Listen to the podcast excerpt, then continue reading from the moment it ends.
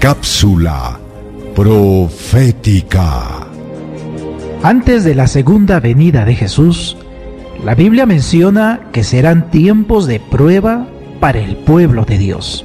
Estas pruebas, que son permitidas por Dios, tienen como propósito transformar nuestro carácter y así prepararnos para ser parte de los redimidos.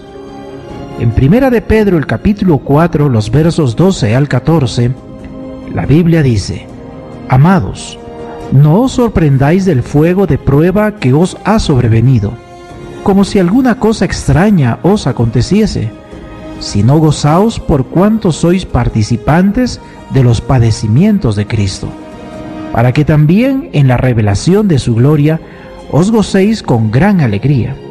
Si sois vituperados por el nombre de Cristo, sois bienaventurados porque el glorioso Espíritu de Dios reposa sobre vosotros.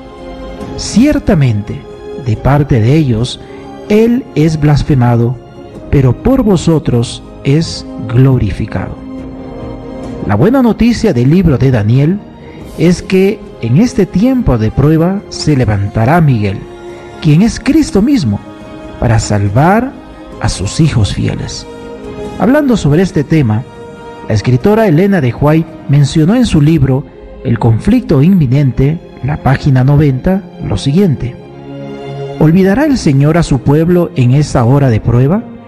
¿Olvidó acaso al fiel Noé cuando sus juicios cayeron sobre el mundo antediluviano? ¿Olvidó acaso a Lot cuando cayó fuego del cielo para consumir las ciudades de la llanura? ¿Se olvidó de José cuando estaba rodeado de idólatras en Egipto? ¿O de Elías cuando el juramento de Jezabel le amenazaba con la suerte de los profetas de Baal? ¿Se olvidó de Jeremías en el oscuro y húmedo pozo en donde había sido echado? ¿Se olvidó acaso de los tres jóvenes en el horno ardiente o de Daniel en el foso de los leones? Y a esta lectura le añadimos, ¿se olvidará Dios de sus hijos en el tiempo del fin? ¿Deseas recibir la guía práctica de estudio Profecías de Daniel o la Biblia habla?